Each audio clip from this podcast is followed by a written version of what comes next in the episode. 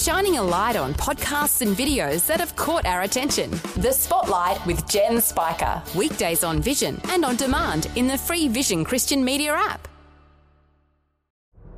Life, culture, and current events from a biblical perspective. 2020 with Neil Johnson on Vision. Perhaps nothing has looked so much like a war on our freedoms than the crisis brought on by the COVID pandemic. Our freedoms were evaporating before our eyes. But our special guest today says the fight for freedom is not over. In fact, it's only the beginning. He says, after being told that the pandemic was our greatest challenge in a century, we're being urged to move on, forget about the past, and return to a normal life. Well, in hindsight, it appears our political leaders were deliberately whipping up fear and accused of regularly lying about COVID. So, what lies ahead? What is mass formation psychosis? And what forms of control should we be concerned about? Well, our special guest today is the Reverend Dr. Michael Sutton. He's been a political economist, a professor, a priest, a pastor, and now a publisher. He's the CEO of Freedom Matters Today, looking at freedom from a Christian perspective. One of his books that was released last year is called Freedom from Fascism a Christian response to mass formation psychosis. I want to make a special welcome along to the Reverend Dr. Michael Sutton. Welcome, Michael. Uh, thank you very much. Thank you very much, Neil. And Michael is fine. Thank you. It's a wonderful privilege to be here. Michael, uh, the thought of move on, nothing to see here, uh, all that went before in the COVID pandemic, what were your thoughts as you've been writing about the way our freedoms have been diminished? Well, for me, for me, Neil, freedom is at the heart of what it means to be a Christian, and I'm sure many of your listeners would would agree with that. And Jesus said that if the Son shall make you free, you shall be free indeed. So our freedom that comes from God is something that can never be taken away. But certainly, the privileges that we enjoy uh, as a citizen of this country were uh, taken away from us uh, for three years, um, and uh, we lived in fear. We lived under martial law. Um, and we saw a degradation of political rights that we haven't seen uh, in this country probably um, for generations. What are your thoughts for Christians? And I guess uh, this gets into the deep end early in our conversation, but for the Christian, uh, thinking about tyranny, because undoubtedly there's some that you would have come across, and there's some that I've spoken to that said, you know, well, we shouldn't be speaking up, we should just take it on the chin, turn the other cheek. Uh, what sort of imperative is there from the Christian perspective to actually be someone who confronts tyranny, who speaks up when there's injustice? Any thoughts from you here? I have a lot to say about that. Um, we saw the rise of what we call what I call COVID theology, and COVID theology is the idea that we have to submit to the state. Whatever the government says, we need to obey. We have to acquiesce our abrogate our rights and so on. But the reality is, it's a little bit more complicated than that. If that's true, then the Protestants then sinned against God by breaking away from Rome. It also means that America, the American colonies, they also sinned against God by breaking away from, from England. And it also means that uh, Martin Luther King sinned against God because he um, engaged in civil disobedience to fight for African American rights in the 60s. So it's uh, it's it's not true um, the challenge to uh, for Christians is to stand up for the truth, and if that in- involves uh, civil disobedience, or in the case of the uh, Protestant uh, Restoration, it wasn't simply it wasn't simply standing for the truth, was it? It was really, you know, we see the religious wars. These were Christians who felt that uh, they couldn't stand by and live under Roman tyranny in the 15th and 16th century, and that drove Germany and all the Protestant powers to, I guess, no, go to war against Rome. And we saw hundreds of years of conflict. So were those Christians sinning against God? Um, I think it's uh, much more complicated um, than simply uh, you know a blanket statement saying that uh, we should um, submit to the government all the time. Uh, interesting, isn't it, that while our aspiration might be a harmonious living in community and peacefulness, uh, history is littered with wars and bloodshed. and around Absolutely. issues a little bit like this uh, that are to do with freedoms. And so, uh, Christians, Absolutely. to you know, take a mature view as a Christian, uh, you can't avoid being involved in the debate. Hey, let me come, Michael. Uh, I know that there'll be listeners who are fascinated with some terminology that you use in the title of the book we're going to be talking about. Uh, freedom from Fascism, a Christian response to mass formation psychosis. Uh, lots of people might be familiar with some of the uh, words in your title, but mass formation psychosis might be new for uh, some of our listeners. What do you mean by mass formation psychosis? If this is the thing that we're in some ways up against, uh, that might be taking away some of our freedoms. Well, reality is, Neil, that um, we live in a we live in a representative democracy, and uh, for representative democracies, um, governments and society need need to be controlled by by propaganda. Uh, propaganda is an essential functioning of a of a representative democracy, and propaganda essentially is is kind of like indoctrination, I suppose, for want of a better word. And mass formation psychosis is is a very technical term that some social scientists have come up with more recently to uh, to describe what we all know is basically is a synonym for propaganda. Um, and propaganda is uh, at the heart of marketing. For example, it's the heart of uh, you know public relations. Know, when you go and buy a product at the uh, the supermarket, the marketers are there to tell you this is the best thing that you should buy. You need this. In effect, they're engaging in propaganda. Uh, we live in a in a ultimately free society. Authoritarian societies they just rely on force. So if you don't agree with what what the government says, they'll shoot you or put you in prison. But in a in a democratic and representative uh, democracy that we have here, propaganda is essential uh, for um, the functioning of a society. But what what happens, of course, is the temptation to then uh, use propaganda as a vehicle to, uh, I guess, manipulate and to um, uh, to provoke prejudice and channel and weaponize the population for a particular end. And we saw that with COVID hysteria uh, in the pandemic. And, in, and it, it, manifested itself in a couple of ways that I just wanted to draw your attention to. I'm sure your readers are familiar. The idea of dobbing in your neighbor is, is an appalling, is an appalling example. We were told to report your neighbor who attended a peaceful protest. Uh, there's no such thing as indoctrination to the sense where people become robots, not even in, in Nazi Germany uh, or even in the days of, of the, the, the, Nazi Party were people becoming robots. What indoctrination does is it manipulates prejudice. It channels um, existing, pre-existing feelings and so on. And so the tragedy of COVID hysteria with the police brutality and with the lockdowns and the vaccine passports is it took our prejudices and kind of exploited us um, and channeled us into, I guess, becoming weapons for the state. Um, and many of us live in shame many Australians live in shame at what happened, what they did, what they didn't do. And I think we're in we're in a sort of a in a time where we really need to think what we did, what Australia did, and really come to terms with it. We can't move on unless we come to terms with what was said and done. So, in a representative democracy that we have, we actually do need propaganda. But you're saying propaganda comes in a good sense and it comes in a bad sense. And if we're not controlled by propaganda, we might be controlled by the gun. Uh, but propaganda Absolutely. being at the heart of marketing, and let me just put you on the spot here because we might be concerned about what Christians think about this. Do Christians engage in our own form of propaganda? Is evangelism oh, like a absolutely. propaganda? So, so the, uh, the good uses of it. Let's, yeah. Yeah, it's just a word. I mean, propaganda is a way of promoting a particular point of view, really.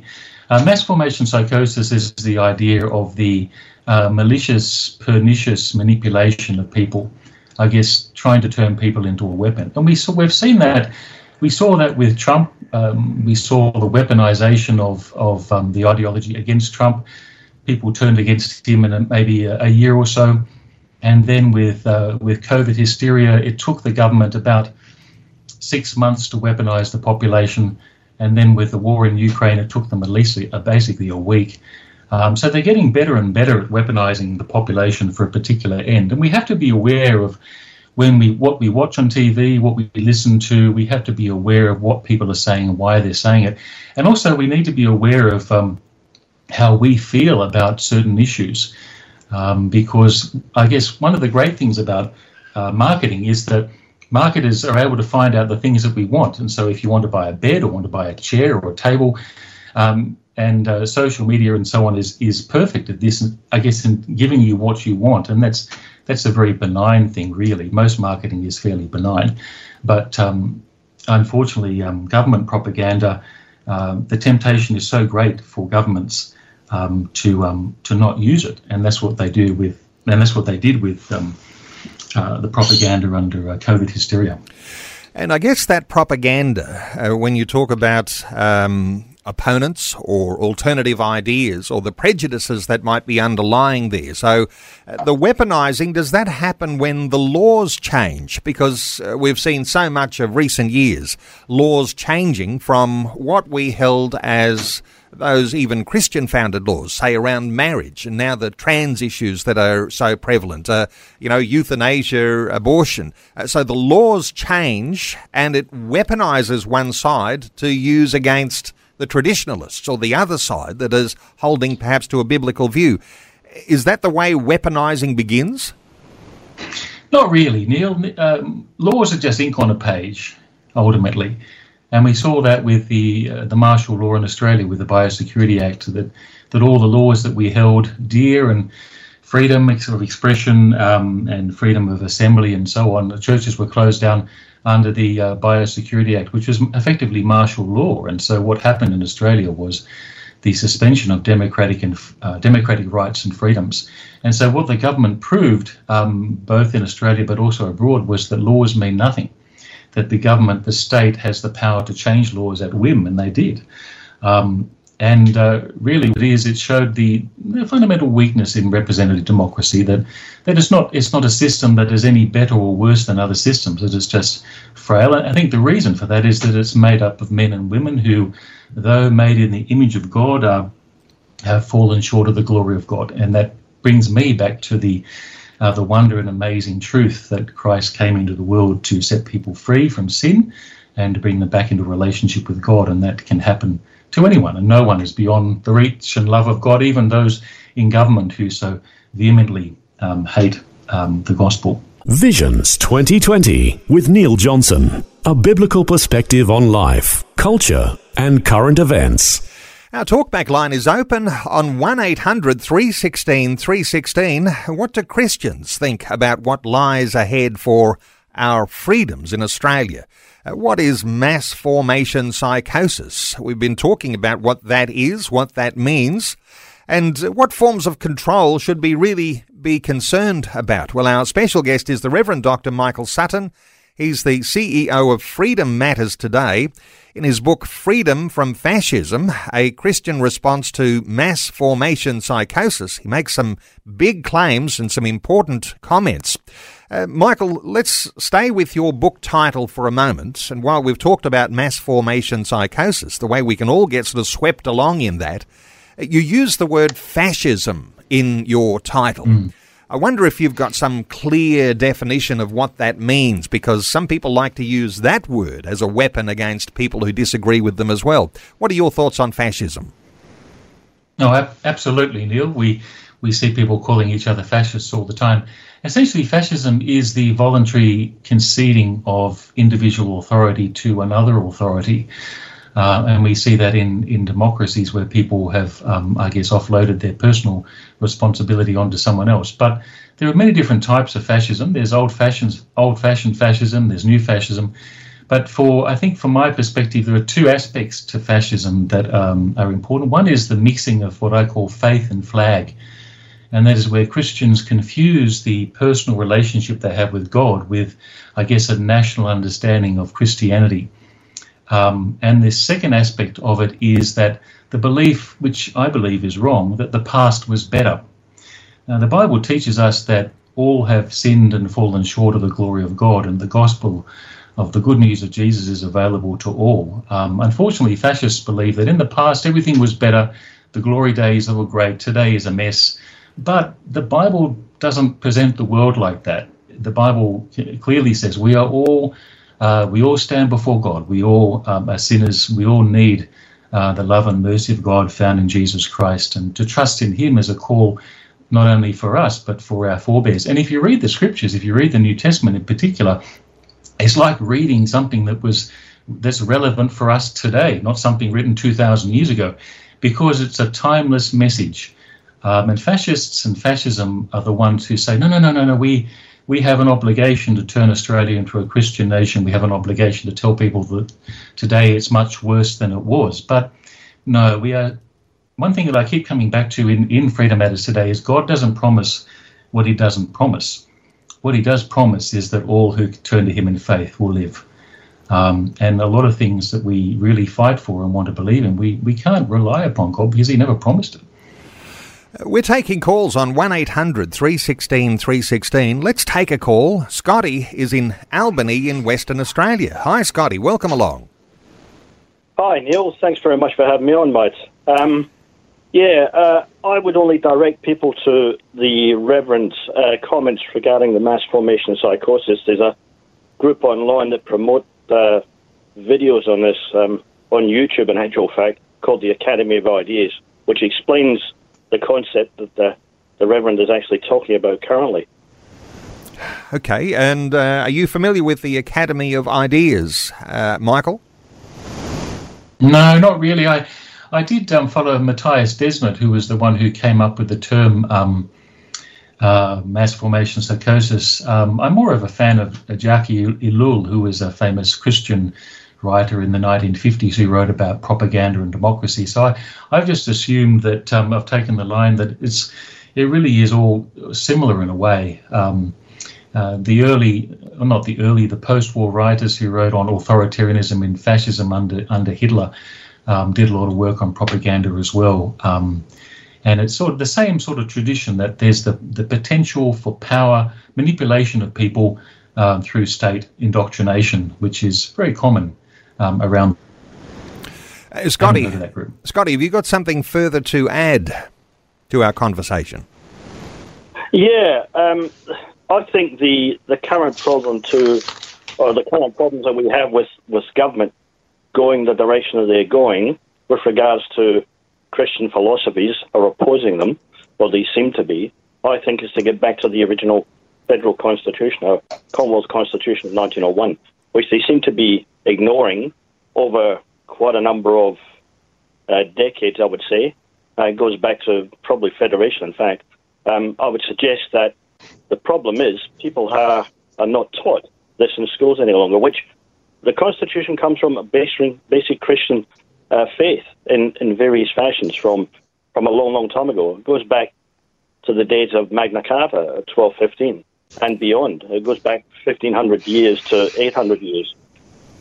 Uh, and I would suggest that people have to actually go back to to the original constitution in actual fact to, to be able to correct the situation. People have to learn about it, which are the basic rules of society, which then combats this propaganda that the Reverend talks about. It certainly takes us back to the good old days in some sense here. Hmm. Uh, Michael, uh, you were saying, let's not dwell in the past. The word of the gospel is as relevant for every age, but uh, when we're learning to live in harmony in a society, uh, going back to the Magna Carta and uh, those things that have actually birthed freedoms, uh, freedom as we might define it under our own constitution. What are your thoughts here for Scotty? Uh, I think there's there's two things. One is political freedom, of course, or um, and the other one is what I focus on in Freedom Matters today is spiritual freedom. Um, you can be a Christian and follow God uh, completely in a in a land that is uh, oppressive and hostile to Christianity. What we saw in, for example, in the Soviet Union, you weren't allowed to be a Christian at all. Uh, churches were banned uh, completely. All forms of religious expression were banned, and yet millions of Christians lived out their faith, faithfully following Christ in their own way. Um, and we saw that also in Japan too, under the days of the Catholic terrible Catholic persecution, um, not Catholic persecution, persecution of the Catholics from 1600 to 1850, the 1850s. And then the remarkable thing was that uh, when when the uh, the Orthodox and the um, the the, the, Protestant missionaries turned up in Japan in the 1850s, they found Christians who were living there, who had retained their faith for 250 years. Um, and so it's the, the power of God, the power of God to sustain faith is incredible. Uh, I think I guess with, with Scotty is that I want to say that whatever governments do and whatever governments say, there is no power in the world stronger than the power of God. Um, and that, in whatever society we live in, we can we can never avail ourselves uh, enough of the power of the Holy Spirit in transforming our lives. Scotty in Albany, thank you so much for your call. 1 800 316 316 to join in our conversation. Let's squeeze in another call before news. Alex is in Melbourne. Hello, Alex. Welcome along. Oh, hello, uh, Neil, and uh, I forget your Michael? guest name there. Uh, Michael, thank you very much. Yes, uh, uh, I'm just referring to the Bible as well.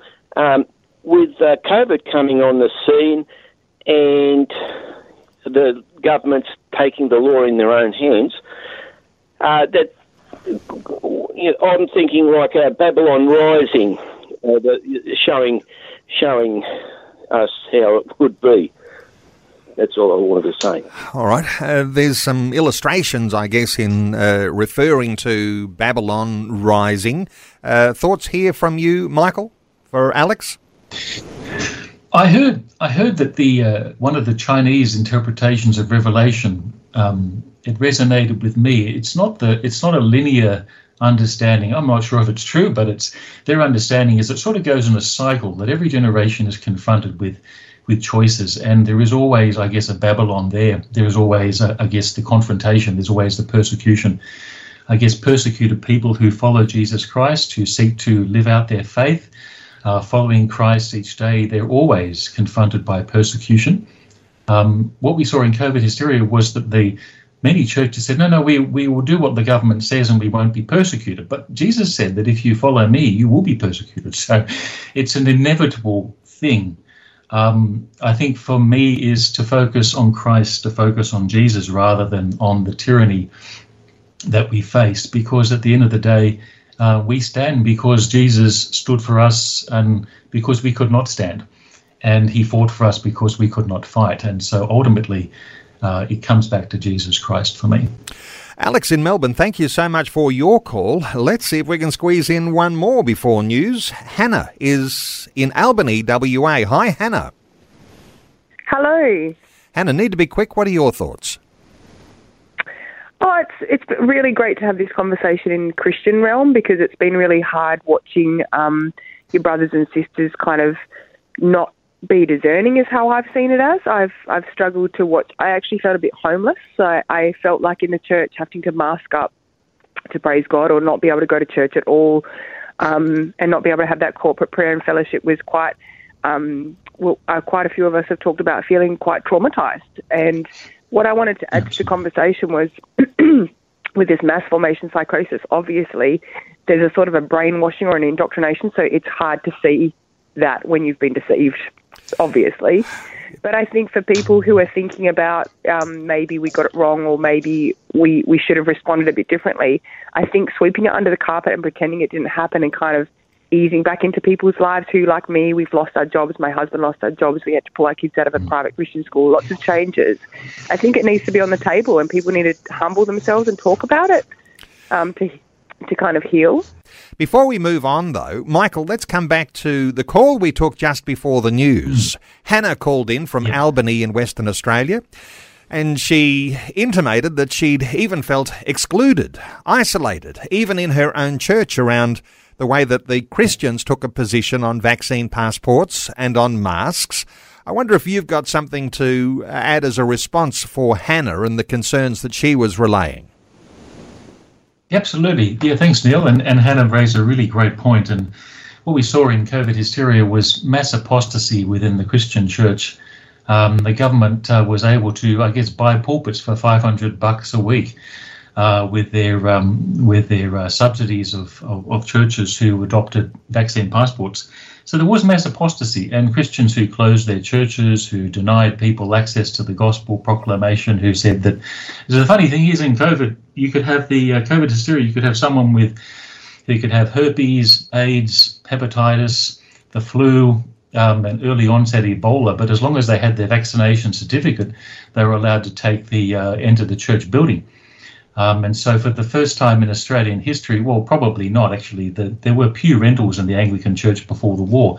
But uh, certainly since the post war is the only time Christians have been forbidden by the state to enter their church buildings. And so it was terrible. And uh, as, I, as I've said in one of my articles for uh, recently is that, that those who who supported um, COVID hysteria, the nurses and teachers and doctors and uh, administrators, managers and pastors, priests and bureaucrats who would fire, who were fired for not being vaccinated, they all need their employment restored, their reputations and their income returned, along with written and public apologies from the institutions responsible. And if Christians can't lead in this, then I do believe that God will judge this nation. It's not about, it's not about, I guess, judging. God doesn't judge sinners for being sinners.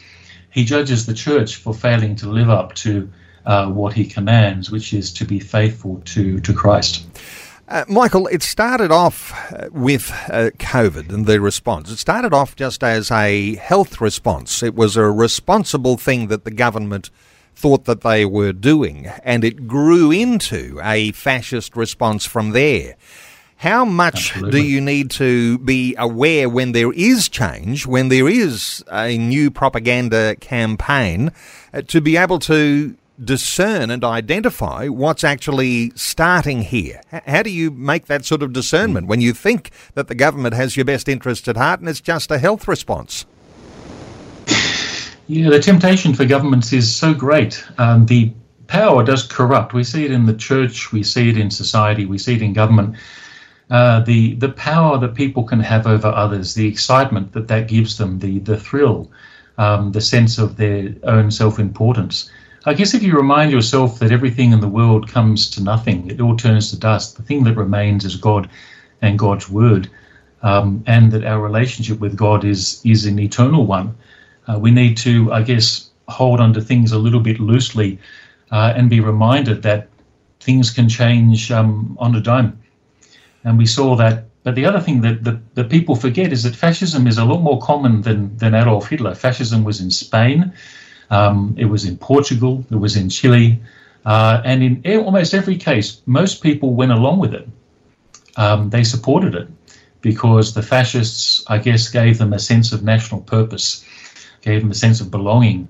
But our Christ, uh, our identity, fiber, and our race or in Christ, and so we need to, uh, uh I guess, soak ourselves in the Word of God we need to read the scriptures, we need to pray, and we need to seek, particularly pray for discernment to discern what governments do and what they're trying to do to us.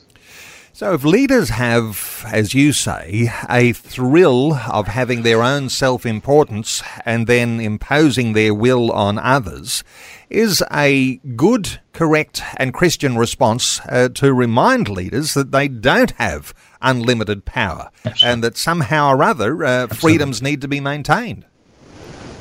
Absolutely, we see we saw this in the civil rights movement in America, where um, it could never happen in Australia under COVID because the church told us that you're not allowed to uh, stand up for your freedom, you're not allowed to uh, resist government. But in, in America in the, the 50s and 60s, you saw thousands of protests against the unjust laws against Aboriginal uh, uh, Amer- uh, African Americans. Sorry, and these were many, led by many Christians like Martin Luther King, and they knew they were breaking the law. They knew they'd go to prison. They knew they'd be arrested, but they had to stand for the truth. And had the churches stood up for the truth, had hundreds of churches refused to close, then now as we see the pandemic narrative unraveling and all the lies about the vaccines and the vaccine efficacy and so on, then the church would be in a much better position. But they're not. They're just another group that was bought off by the state. Um, and many, many people can never or will never trust the church again. Uh, that's a challenge, and we'll get on to that in a few moments. Uh, the trust that we might have in our church leaders to be able to discern these things. But let me just uh, touch on something here because when we talk about uh, the fight for freedoms, uh, you're saying this is not over now that we're on the other side of COVID. In fact, it's just the beginning. So that might infer that there are bigger threats that are coming. There are some other clouds looming on the horizon, and so something there for Christian leaders to be discerning and aware of. What are your thoughts here for bigger threats on the way? Well, I just want to say something very, very unconventional and very radical and controversial. Russia is not my enemy, and China is not my enemy. Um, and yet we're being told by our government that we're at war with Russia and soon we'll be at war with China. Um, our enemy is not flesh and blood. Paul, Paul reminds us that we struggle not against flesh and blood, but against principalities and powers. And yet the scriptures remind us that that enemy, Diabolos or the devil, was defeated by Christ in the wilderness, where Jesus fought for us because we could not fight for ourselves. Uh, and we walk in the Spirit, and the Spirit enables us to follow Christ through all situations. Uh, the, I guess the challenges for Christians today is be aware of what the governments want, and what government wants is war with Russia. Uh, we do not want to go to war with Russia because they, they have more nuclear weapons than anyone. And what I, what astounded me when the war began in last year uh, in in Ukraine was that prominent Christians were not only supporting war with Russia, but they were also supporting unconditional surrender. In my in my view, a, a bad peace is better than a good war. The people who suffer in war are always the innocent, always the women and the children and the old and the infirmed. And, uh, and a, a, negotiated peace is the only way forward uh, in Russia. This idea that we'll fight them to, to destroy Russia is just, it's just insanity. And as for war with China, which the government is, you know, they, the Australian government signed a treaty, an agreement for a $400 billion program to get submarines, which apparently are not to fight China. But we weren't even told about this agreement. And this is what this autocracy is all about, is that these important agreements are being signed and negotiated without people even, even knowing what to do. There are more Christians in China, Neil, today. There are more people who follow Jesus Christ today in China than there are people who live in Australia uh, I think multiple times over when you have those estimated numbers up uh, more than 100 million Christian believers in China. Interestingly, Absolutely. you're making a really strong point here, and uh, just to dwell on this for a few moments, because as the Christian believer, and we're also a citizen of a nation, we're also a part of this uh, democracy that we live in. We have an opportunity to vote for one side or another. We're tempted Absolutely. to take sides politically but I can hear something in the things you're sharing here is that somehow or other our priorities need some level of adjustment. And I sometimes frame this along the lines of uh, the fact that we're not necessarily, as Christians, issues activists, but we're more aligned to be ministers of the gospel. Uh, what you're saying is here the gospel matters more than all of the issues together. Any thoughts, uh, any, any clarification on that sort of focus? Absolutely, we had we had centuries of Christendom uh, leading up to the Great War, which was the most atrocious war in history, um, worse than any other war. And then we had World War II, of course, the rise of fascism, which is a great evil, and and whenever fascism arises, it should be destroyed. But uh, the best the West could do was one day, one Christmas football match where everyone was was uh, they they stopped fighting on the Western Front. They could only do it for one day, and then they went back to killing each other. And so, what we saw with the Great War after a thousand years of Christendom was that they could only stop fighting for one day. Um, what I'm always reminded um, when I think of someone I don't like, and I'm sure that your your listeners would have people they don't like, people that irritate you at work or at home or relatives. Um, I encourage them to to think about that person and think, okay, I don't like this person, I dislike, I maybe even hate this person and listen to God. And, and God says to us, He says to us, Michael, that person, I sent my son Jesus to die for him or for her. That person is not beyond the love and mercy of God. Um, and then God says, You were like that person once, and I died for you. And so Jesus said, Love your enemies and do good to those who persecute you. And that is the call for a Christian, which means ultimately, when you think about it, we don't really have any enemies except the devil. And uh, some adjustment of thinking required because we're also Absolutely. caught up in oftentimes the emotion of the moment and the mm. uh, the judgments that we might have around uh, issues politically, especially. Hey, you talk about the new enemy. Uh, if the fight for freedom is not over, it's just beginning you're identifying the new enemy, and we've been talking about that terminology, the fascist, but you also characterize that enemy as an autocracy. I wonder if you've got some mm. thoughts here on what an autocracy looks like, uh, what that means, and how it needs to be resisted. Well, we, we live in an autocracy, Neil. I mean, I was reminded by the, about this by um, the coronation of Charlie uh, or Charles III um, and his coronation. And so we have a constitutional monarchy here in Australia. Our head of state is a foreign monarch. And he is, in a sense, an autocrat, even though it, he exists uh, as, a, as, a, as the head of state rather than the arbiter of rules and regulations. And for the last three years, we've had autocracy, we've had governments ruling um, and what's interesting is that a number of the fascists who, or fascist wannabes in Australia who, in state parliaments, many of them have sort of gone, or they've tempered their their, their fascist tendencies, um, which is which is a great uh, blessing. Um, but a number of the, the real fascists have sort of left the left the um, left the scene, which is again is another blessing. Um, but autocracy, I guess, is is um, is not something that others have. It's something that we are heading towards. Um, and it's not only just for, politi- for, for politics, but also for Christians. And Christians have a problem, and that is that when we give up on God and we give up on the power of God to change lives, we become fascists. And I guess fascism is, uh, if I give, give an example, um, a Christian, a, a fascist would say, What would Jesus do? That's a very popular thing. What would Jesus do?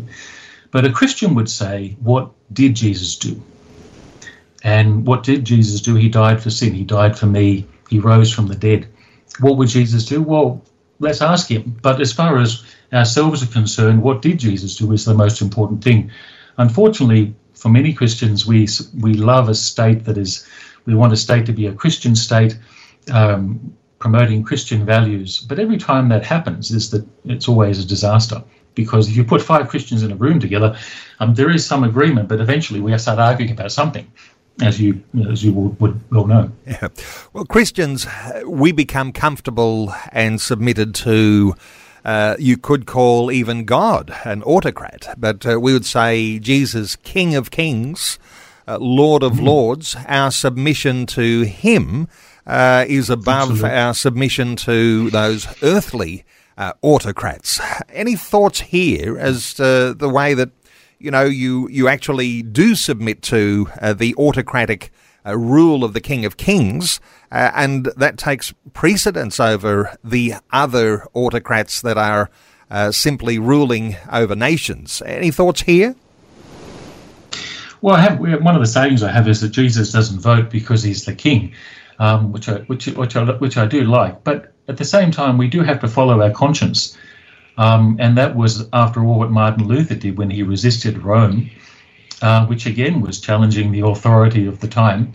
And he uh, he he said, "I can't I can't uh, uh I can't um, submit to government. I have to stand with my conscience." Um, and Christians during the COVID pandemic were told, "No, no, your job is to sit down, shut up, and do as you're told." Um, and churches, many churches, told their parishioners, "Sorry, that uh, you must be vaccinated. You have to carry a vaccine passport." This isn't Christianity. This is fascism. This is tyranny. And unfortunately, what's happening, Neil, is that the government knows in Australia that they can buy the church for $500 a week. And they know that in the COVID hysteria, what happened was that most churches shut their doors until they were told to reopen. So when the next crisis comes, they'll, they know and they expect the churches to do the same. Um, what we need to do is repent. The churches need to repent of what they did in COVID we need to go back to the gospel. We need to go back to the freedom that God brings. And because when the next crisis comes, and probably this will be war with China, the churches will be enlisted to support it. And it will be a disaster. Hmm. How do we restore uh, trust in church? Because clearly, this is an element where there if there are those who no longer go to church because they don't trust the church anymore, how do you bring about a restoration of that trust, Michael? I don't think it can be restored, Neil. I think that the uh, uh, the reality is is that um, um, church is in free fall, and uh, many people are leaving Christi- leaving the church. But we need to make a distinction between the church is not Christianity. Jesus is um, Jesus is Lord, and we do need to encourage people to follow Christ. It's interesting when Jesus met Peter the first time in John's Gospel. Um, Peter says, "Get away from me." I think in Luke's Gospel he says, "Get away from me, Lord. I'm a sinful man." And And Jesus doesn't say to him, Peter, yes, you are, Peter, you're a, you're a wretched, wretched sinner, and these are all the things you've done wrong. He said, No, Peter, I will make you fishers of men, come and follow me. And at the end of Peter's, uh, Jesus' ministry with Peter on the on the, the beach with Jesus having the barbecue with Christ, uh, uh, again, Peter says, What about John? What about this fellow? What, what, what's going to happen to him? And Jesus said, Don't worry about John. That's none of your business. As for you, Peter, follow me. And for Christians, we are called to follow Christ. And we, we need to walk forward um, and we need to use the brain God gave us and the spirit He gave He has given us as well to um, make those decisions. But it, it does involve it does involve going back to the fundamentals, which is that um, it is for freedom that Christ has set us free. And the power of God to change lives is more powerful than any power of any despot. Time's short. Let's squeeze in one more call. Andrew is in Emerald in Queensland. Hi, Andrew. Welcome. Yeah, hi. Thank you. I, I just wanted to pick up on Michael's comment a moment ago about um, the church being bought for $500 a week. Um, and I wanted to expand on that. I, I'm wondering whether maybe the, the problem actually is when you think about the the amount of money that churches and particularly Catholics get for schooling in this country from the government, um, the tax deductibility um, benefits that pastors get, whether the government actually just straight up owns the church, and maybe moving forward, we need to look at somehow disconnecting ourselves financially from the government to be a little more independent. Interesting point there, Andrew, and it could go across uh, education, it could go across healthcare and uh, hospitals, uh, it could go across an awful lot of areas. Uh, Michael, your thoughts on the fact that we do actually utilise so much of the welfare dollar that maybe uh, the government does have an ownership already of the church? Oh, I absolutely agree with your last caller. Um, um, we believe at Freedom Matters today that churches are uh, service providers, not charities, and that there, there definitely needs to be an overhaul of the way churches are run. Uh, in the past, before um, the 19th century, churches were businesses. They ran successful, uh, particularly in the medieval age, they were very successful businesses. Um, and unfortunately, the charity laws um, do hamper the ability of Christians to, I guess, pursue the calling that God's called us to. There's so many things Christians do. I heard one example, for example, there was some uh, Christian doctors at a church who uh, wanted to start a clinic on site just to help the poor, and they told you can't do it because it violates the charity rules. Um, and so there are these these kinds of examples. And so for me, um, uh, that what needs to happen is the charity laws for churches need to uh, be businesses rather than charities. But it's very controversial. No one will listen to me, Neil um, on this one. Um, there's too much money involved. But I but I, I, I, do believe in freedom. I, I, have an economic background, and I did see the fact that the competition is good, and that what you do need is that too much government support does actually hamper rather than incentivize uh, organisations, and that includes churches. Well, thank you so much to Andrew in Emerald. And uh, time has run out. Uh, Michael, I think you might have raised a whole lot more questions that people might be looking for some extra response to. And uh, there's some challenging things that you've said, even controversial things. Some listeners might want to explore a little more and uh, they might want to connect with you even directly. And uh, we have run out of time. I was going to talk to you a little bit more about the good ministry that you do at Freedom Matters today, but I'm going to push uh, the opportunity for uh, listeners to connect uh, to listeners with the website freedommatterstoday.com. Freedommatterstoday.com. Uh, you can also connect with Michael through brownstone.org and uh, you can also access monthly podcasts from Michael, and uh, he's got four books that are out. The one we've been talking about today, Freedom from Fascism, a Christian response to mass formation psychosis. No doubt you'd be able to order a copy when you're on that site, freedommatterstoday.com. Uh, Michael, thank you so much for taking some time. Michael Sutton, he's the uh, CEO of Freedom Matters today. Michael, thanks for joining us on 2020.